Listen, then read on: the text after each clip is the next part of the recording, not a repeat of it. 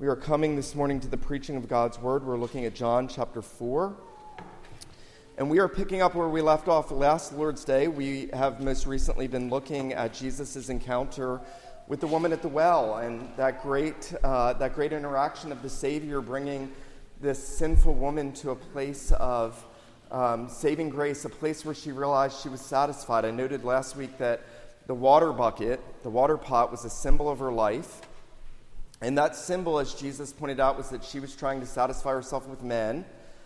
And, and the ESV, someone pointed out to me, he said, last week he said she went to tell the men of the city that she had found the Savior. And the ESV says the people, but actually in Greek it says the men.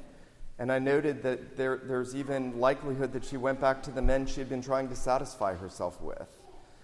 And she tells them, I've been satisfied by a man, the God man. She has come to find the living waters.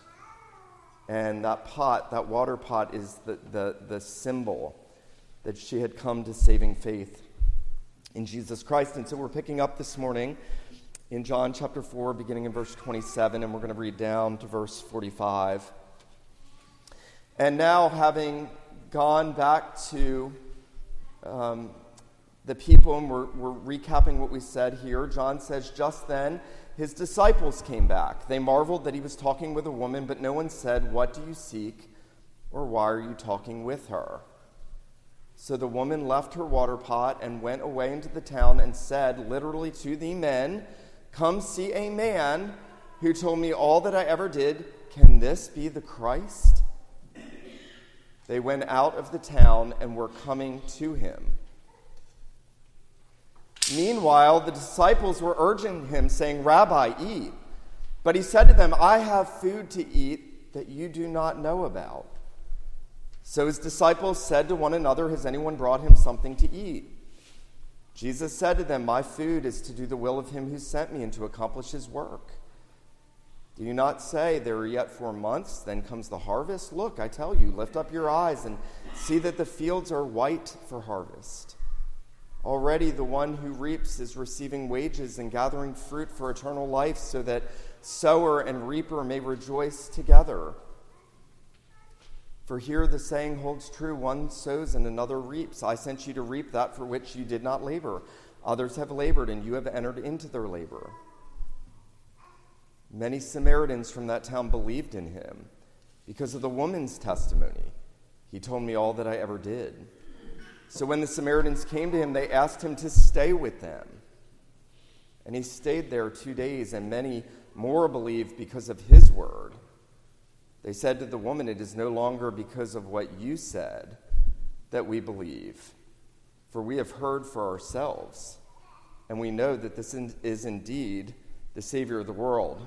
After the two days, he departed for Galilee, for Jesus himself had testified that a prophet has no honor in his own hometown. So when he came to Galilee, the Galileans welcomed him, having seen all that he had done in Jerusalem at the feast, for they too had gone to the feast. The grass withers, the flower fades, but the word of God endures forever. Well, in 1747, Samuel Davies, uh, who is known affectionately as the Apostle to Virginia, he was uh, the first one to bring Presbyterianism to the South. Um, he had come from the North and he was ministering in the Shenandoah Valley of Virginia, planting churches and, and really bringing the Great Awakening. And many of you have maybe heard of Samuel Davies. Martyn Lloyd-Jones said that he was the greatest preacher in American history that you may not have ever heard of. Uh, he would go on to become the fourth president of Princeton University, then the College of New Jersey, immediately after Jonathan Edwards died of a smallpox vac- vaccination. And Davies, um, in 1747, was 24 years old, and he was not married for quite one year, and his wife was pregnant. And his wife, um, of not quite one year, died uh, in miscarriage, and he wrote in his diary about this great and painful loss of losing his wife and his unborn child. And then Davies went on to say, What else do I have to do but to give all of my strength and zeal, even in this feeble condition in which I, I find myself, to serving the Lord and preaching the gospel, I fear that my time is also drawing near. Davies would then commit himself to that work in the Shenandoah Valley of Virginia. He would bring the Great Awakening with him. Many would be converted under his ministry. Um, Davies would die at 37 years old. And yet, a hundred years after Samuel Davies had ministered in Virginia, um, there were other theologians in the Presbyterian Church that were passing through the Shenandoah Valley, and they would find pockets of these really exceptional black theologians who had been descendants of slaves. And they asked them how they had become Reformed theologians, and they told the story that Davies would go over to England. He would come back and bring Reformed theological works, and he would give them to them.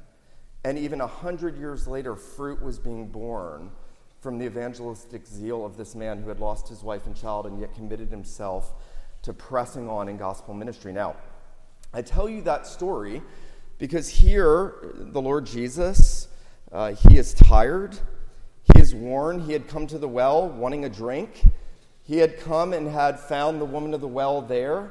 He had then expended his energy in pursuing her evangelistically. He had seen her come to saving faith in himself. He had been encouraged by what had happened. I, I think it's fair to say he had been invigorated by her coming to know him, this Gentile woman.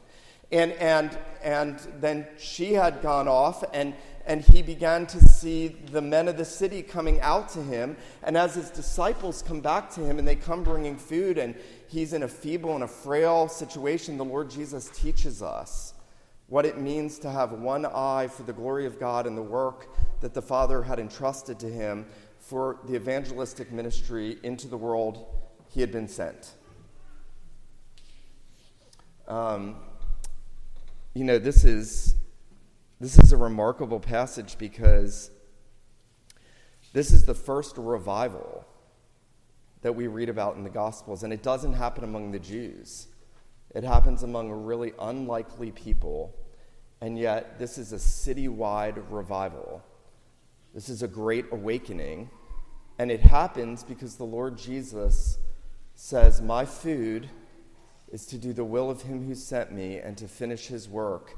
And he was resolute in giving himself to that calling that he had been given. I want us to consider here just two things this morning. I want us to consider the evangelistic zeal of Jesus. And then I want us to consider the evangelistic instruments of Jesus, the, the evangelistic zeal of Jesus and the evangelistic instruments of Jesus. Well, notice the, the disciples have come back and the woman has left her water jar. It seems that all of those things are happening simultaneously. They maybe saw her go. They, they definitely have seen the water pot, and, and they, have, they have come back and, and uh, notice that the woman goes into the city, and notice verse 30 that the men they went out of the town and they were coming to him. So everything is converging at this well. And remember we said last week that this well is, is reminiscent of those wells where the patriarchs found their brides in the old testament. Here's the heavenly bridegroom and he has found his bride at, at the well and now more is going to happen at the well. Now, now the city people are coming out to see him. They've, they've seen this woman, they've heard what she said, they've seen her life change. They're, they're now coming out, perhaps in droves, and, and yet the disciples, and this is very important, the disciples do not share the same zeal that Jesus shares. Um, in fact, the first thing that happens and Jesus' evangelistic zeal at the well is really directed at instructing the disciples because so often we are just like them. I remember when I was in seminary reading about Samuel Davies, I was 24, 25 years old. I might have even been married one year, and I thought, if my wife of one year and an unborn child died, I would probably turn in on myself. I think it's safe to say that's what the better part of us would do. Um, the disciples were not zealous for the evangelism of those around them. They, they, they, wanted, they wanted to take a break from ministry. Now, let me say this this morning two things. Very important.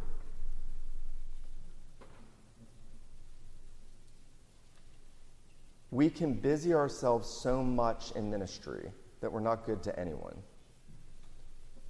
Um, remember, Jesus often pulls away. He pulls away from the crowds. He doesn't, he doesn't give himself to the tyranny of the urgent. Sometimes churches programatize people so much that they have no time to sit at the feet of Jesus. Um, now, that, that's one error, and, and we're susceptible to that. The other error, which is maybe more common in our day, is that we don't want to give ourselves as zealously to the work that God would have us do in our short lives here as we ought to. The disciples were indicative of that at this point. They come back, all they're thinking about is food. Um, their minds are right where the woman at the well's mind was, right? She was just thinking about earthly water. They're just coming back thinking about earthly food.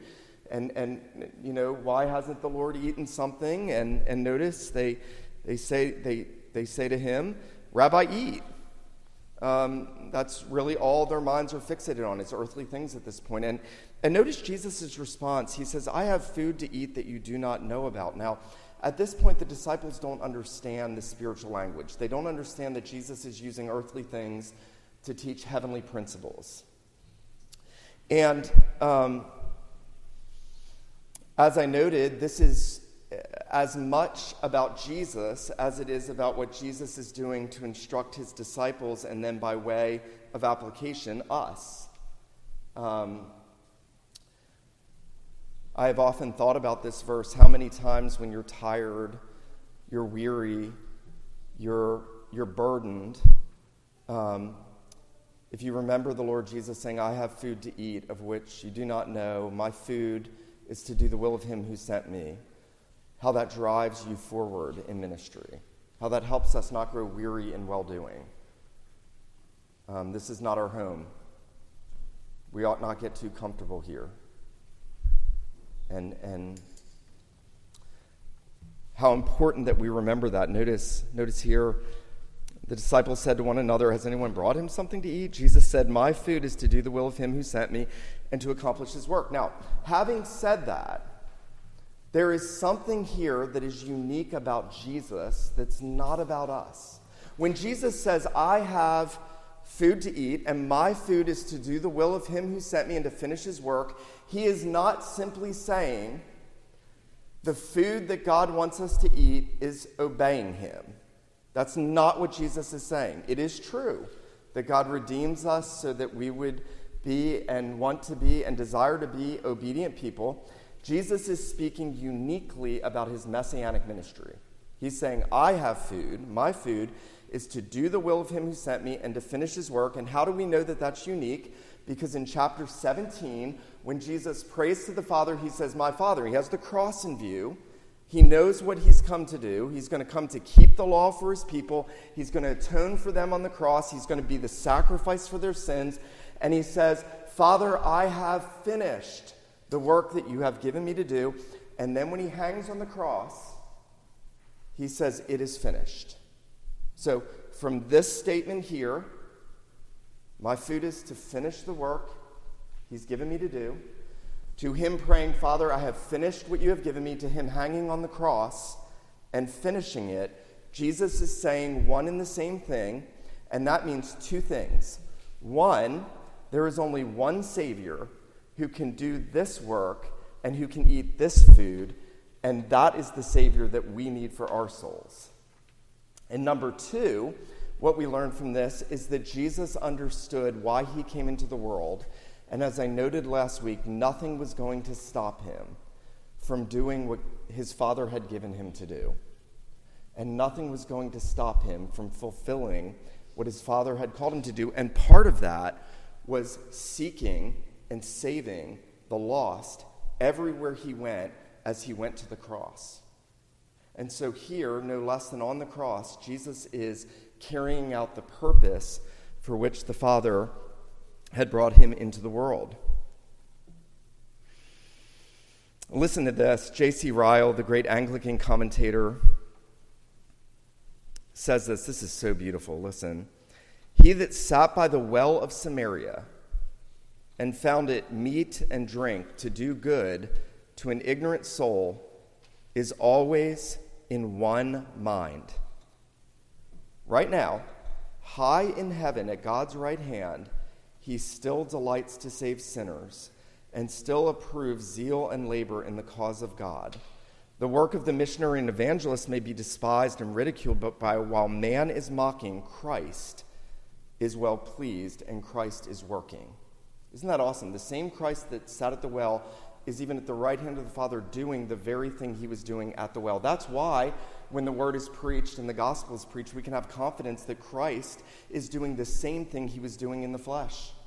That's why something as seemingly foolish as listening to a monologue about a book that was written so long ago bears so much fruit because the risen and reigning Christ is the same yesterday, today, and forever. And the same evangelistic zeal he had then, he has now. Now, I want you to notice this. There is, secondly, in this passage, there are evangelistic instruments being used. Yes, the Lord Jesus is an instrument in God's hand. He is God in the flesh, but he is also, as man, an instrument in God's hand. You know the old saying, I believe it was David Livingston, uh, Livingstone the, um, the missionary, said God uh, only had one son and he sent him to be a missionary. Um, Jesus was a missionary par excellence. Um, and we've seen that. He is one of the instruments. He is the one fueling his own evangelistic ministry in the world. And yet, the woman at the well becomes an instrument of revival. This is absolutely remarkable. Um, this woman has no seminary training, she has no uh, pure uh, biblical upbringing that we know of. She has lived her life in sexual immorality. She has, she has given herself over to hedonism and selfish pleasure. She is the least likely person to be used by Jesus if we are going to say who is a likely candidate to be used as an instrument of evangelism. And yet, the early church father Origen called her the apostle of the Samaritans. John Calvin, in his day, said, you know, many try to downplay the usefulness of this woman, and they say, you know, well, it's only given to men to preach. Well, she didn't become a minister of the gospel. She became a faithful testimony to the Lord Jesus, carrying the gospel by evidence of her life as an instrument of grace. And Calvin goes on to say, and the Lord Jesus would have it no other way. In fact, elsewhere, when speaking about Phoebe, um, the servant of the church, uh, Calvin says that, John, that uh, the Apostle Paul would have thought it unconscionable not to have such a sister in Christ serving alongside him for the sake of the gospel.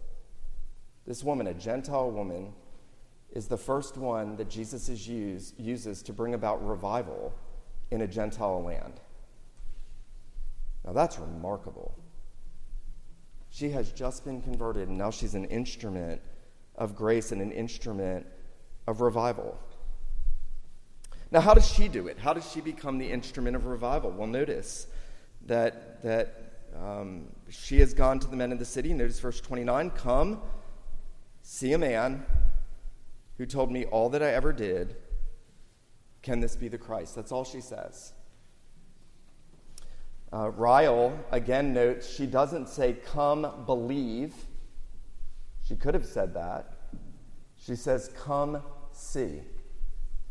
Come and see. Ryle says that's a softer and more gentle way by which more were drawn to come and see who Christ is. By the way, when you witness to others, just saying, Come and see who Christ is, can be a very powerful thing. That's not unfaithful.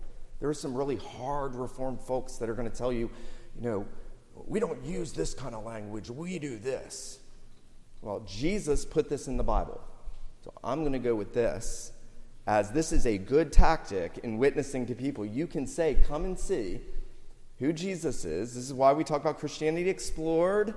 It's okay. That's not, that's not unfaithful. She says, Come and see. Ryle says she enters into no argument.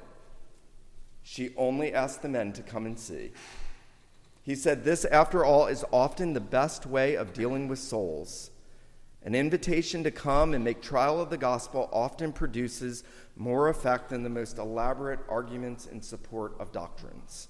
Most men do not want their reason convinced so much as their will bent and their conscience aroused. So all she says is, Come and see. And then she uses her own life as a testimony. They knew what kind of woman this was. Remember, she came to the well at noon because she was a woman of ill repute. She was ashamed of her life. Certainly, the five men she had been with knew what she was like. No doubt people in the city knew what she was like. And yet she goes back to them and she acknowledges this man knew, and she acknowledges that sinful part of her life. Isn't that interesting? She, she says, Come see a man that told me all things that I ever did. She, she acknowledges that she's been changed. She's been convicted of her sin. She, she acknowledges that there's one who knows her through and through, that nothing is hidden. She's no longer trying to cover herself or, or make excuses or, or evade the crowd. She goes now back into the city, and her life becomes an evidence. So often, by the way, a changed life becomes one of the greatest evangelistic instruments by which Jesus draws others to himself. I remember as a younger Christian, um, one of my best friends had met a girl that I had dated before I was a Christian, and she had seen what I was posting on, I think it was Facebook, maybe it was MySpace, who knows, at that time. But, um, and, and she said, she told my best friend, she said, I don't know how this can be the same Nick. Your life, if it's been transformed, will necessarily be an instrumental cause of showing others who you have met and what has happened to you and what Jesus has done in your life. Now, if your life has not been changed, that won't be the case. But every transformed life is one that Jesus then uses as an instrument of evangelism in gathering others. And then notice in 29, this woman also identifies him. She knows that there is a Christ, a prophet, a priest, and a king, a Messiah, one who was going to come and save the world. She, she acknowledges that that's their need. She says to them, Can, can this be the Christ? Come and see. And then I want us, I want, I want us to notice here in a second that the men of the city also become instruments, even though they become the, the objects of Christ's redemption and, and the revival that happens in Samaria.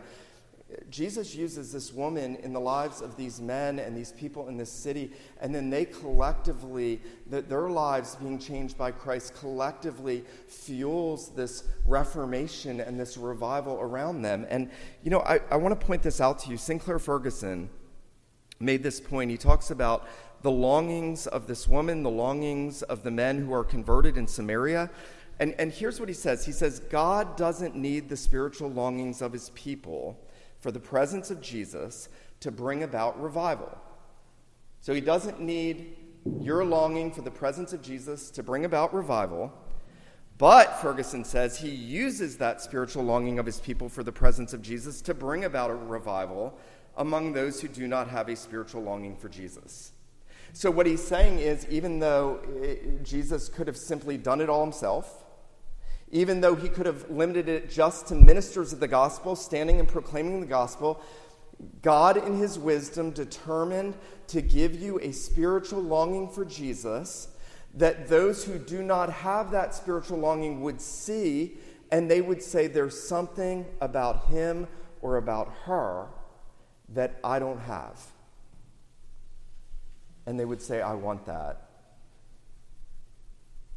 I know that was true for me at 24.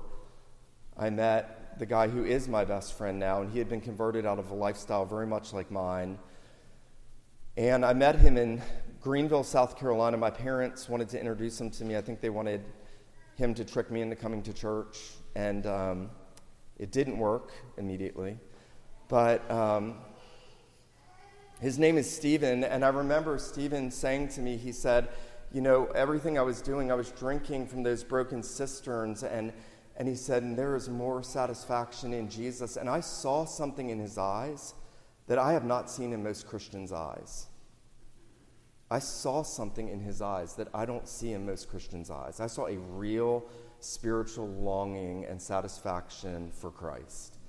And I remember thinking in my unregenerate state, whatever he has, I want it. Because I didn't have it. And you see, that's what's happened. This woman, they've seen something in her, and they go out and, and they see something's happened to this woman. And, and Jesus has used her life, and now notice they come out. Notice this many Samaritans, verse 39 from the town believed in him because of the woman's testimony. He told me all that I ever did. So when the Samaritans came to him, they asked him to stay with them. Now they have a spiritual longing. Now they want him to stay with them. Now they want to hear him for themselves. And then notice, notice he stayed two days. Can you imagine the questions they must have been hurling at him and the things they must have been hearing? This is not Israel. This is Samaria. This is Jesus' first foray into Gentile lands, taking the gospel outside of Israel and, and staying with these people and ministering to them. And notice verse 41 many more believed because of his word. Isn't that how it works when someone tells you about Christ? And you start to listen to them, but then you read the word for yourself and you hear the voice of the Son. You hear the voice of the Good Shepherd. And you believe because you hear his voice. And notice, notice they said to the woman, It's no longer because of what you said that we believe. We have heard for ourselves, and we know that this is indeed the Savior of the world. Now there are there are four things that Ferguson calls basic life signs of a revived community. Four marks that are life signs. So you need to ask yourself do I have these life signs? And as a church, do we have these life signs of a revived community? Number one, they want to have Jesus with them. Isn't that interesting? They, they go out, they're begging him to be with them. They want, they, they will not go through their life without having him with them. That's the first evidence. By the way, Jonathan Edwards wrote a book called Religious Affections. He did it because during the Great Awakening there was a lot of religious fervor and excitement, you know, just like there can be today with megachurches and tent revivals and, you know, third wave charismatic stuff and everybody gets all excited about everything and people are look at look at what's happening. This is so awesome. And and edwards understood that a lot of times that stuff's just counterfeit and that there would be marks of true revival he was leading the great awakening and he was telling people hey don't get too excited these are the marks this is what we're looking at the first mark of revival people want to have jesus with them number two they want to learn to trust Jesus. These men have listened to the woman, but then they come back and they believe because they've heard his word. And they tell her, now we believe not because of your word, but because we've heard him. They want to trust him. They have a longing to grow in their trust of Christ. And then, number three, they want to be taught by him. They ask him to stay with them so they can be instructed. When revival happens, the people can't get enough. know, if, if we get tired of hearing the word of God, then revival is certainly not happening among us. Because when it is, the people can't get enough. Um, they want more. And then the fourth, they want to tell others about Jesus. There's that natural impulse from the woman at the well and from the men of the city. There's, there's a real longing to talk about him. And notice the men say this. Notice this.